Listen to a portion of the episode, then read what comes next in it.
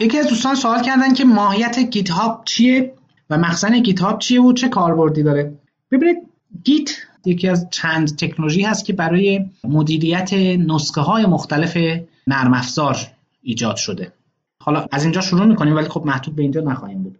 فرض کنید شما این پروژه نرم افزاری رو دارید. فایل ها توابع مختلف مستندات مختلف اینا هستن و به مرور زمان خب اینا رو بهبود می‌دید. و بعضی وقتها هم یه update ی رو انجام می‌دید که فکر می‌کردید قضیه خوب پیش میره ولی می‌بینید که نه خراب شد.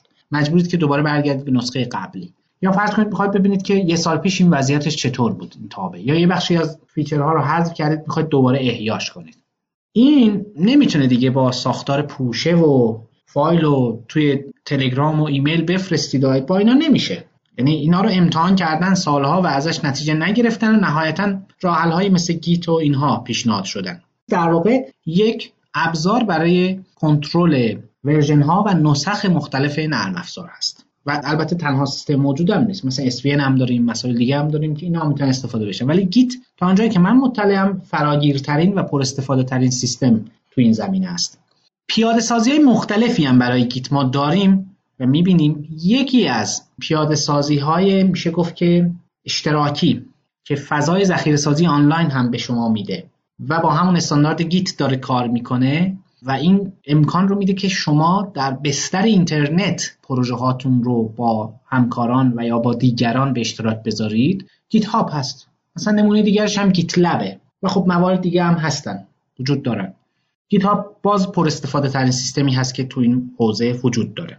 در واقع با همون استاندارد Git داره کار می‌کنه یه وبسایت و یک سرویس هست که شما می‌تونید توی اون پروژه هاتون رو به اشتراک بذارید. اما این پروژه ها اصلا لزومی نداره پروژه های برنامه نویسی باشن. شما می‌تونید فایل پاورپوینت بذارید اونجا. می‌تونید فایل LaTeX بذارید مثلا. خب می‌تونید کتاب بنویسید اصلا اونجا. هیچ مشکلی نداره. و مدیریت نسخ مختلف مستنداتتون و پروژه هاتون هر نوع پروژه‌ای می‌تونید بسپرین به این سیستم. و با دیگران هم به اشتراک بذارید. یا با یک سری از افراد بیاید و همکاری کنید. طبیعتا برای اینکه به نوعی Git بیشترین تاکیدش روی محتوای متنی هست برای مواردی که محتوا به شکل متنی داره تولید میشه چه حالا فایل های script و برنامه و اینها چه مثلا فایل های مثل LaTeX که اونم عملا برنامه نویسیه چه بعضی مستندات مکتوب برای اینها خوبه. به عنوان مثلا فایل صوتی خب اینطوری نیست که شما بتونید روش کار اشتراکی انجام بدید. هرچند خب این قابلیت هم وجود داره که بتونید یه سری فایل ها رو هم تو فرمت های مختلف با دیگران به اشتراک بذارید. این هم میشه. ولی اغلب خب برای پروژه نرم استفاده میشه ولی خب می‌تونه یه نفر شاید مثلا فرض کنید template LaTeX برای مجلات مختلف رو بیاد توی GitHub بذاره و اینو بهبود بده. میشه. شدن. یکی یه تم تو LaTeX مثلا یه رزومه داشته باشه. این هم می‌تونه باشه. خیلی از افراد مثلا من دیدم طراحهای فونت و اینا هستن اینا تو GitHub مثلا مستنداتشون رو به اشتراک گذاشتن. مخزن GitHub چیه؟ هر پروژه ای که شما ایجاد می‌کنید در واقع یک مخزنی از کدها هست که با زمانهای مختلف با تغییراتی که توی فایل ها انجام شده در طی زمان ذخیره میشه و یک سیستم دقیق داره برای اینکه همه تغییراتی رو که تو فایل ها هست رصد بکنه. و شما به هر کدوم از این version ها که بخواید می‌تونید مراجعه بکنید. و برای اینکه مسیرها هم مسیرهای توسعه هم بهتر بتونن پیش برن مثلا امکانات این وجود داره که شما از یه پروژه اصطلاحا fork بگیرید انشعاب بگیرید و مثلا دوست دارید یه پروژه رو ولی یه سری جاهاش رو می‌خواید طبق سلیقه خودتون باشه. خیلی ساده ازش یه fork ی می‌گیرید کپی می‌کنید بعد مسیر خودتون رو شروع می‌کنید.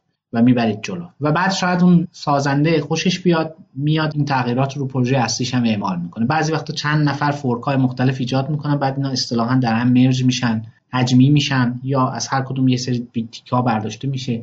خیلی خیلی جالب هست. خیلی فرایند جالبی برای توسعه محصولات فکری هست. خیلی جالبه از این منظر. و الگوی خیلی جالبی هم می‌تونه باشه اتفاقا برای بقیه حوزه ها به حال من خیلی دیگه بیشتر از این اطاله کلام نمی کنم این یه همچین سیستمی هست. اگر هم دوست داشته باشید ما در فرادرس یه آموزش جامع برای گیت داریم که جادی امیر میرمیرانی این رو تدریس کرده به شکل رایگان هم در دسترس هست. می‌تونید ازش استفاده بکنید. فکر کنم آموزش خیلی خوبی هست. یکی از بهترین آموزشهایی هست که تو این حوزه می‌تونه وجود داشته باشه. البته اون در مورد گیته ولی یادم نیست حالا گیت هاب رو بررسی کردن یا نه. ولی خب مستقل از این اگه می‌خواید از گیت تو هر پلتفرمی استفاده بکنید طبیعتا باید بلد باشید. و این مقدمات این مبانی توی اون آموزش به خوبی با حالا زبان خاصی که جادی داره به خوبی توضیح داده شده. امیدوارم که الان این توضیحات کافی بوده باشه.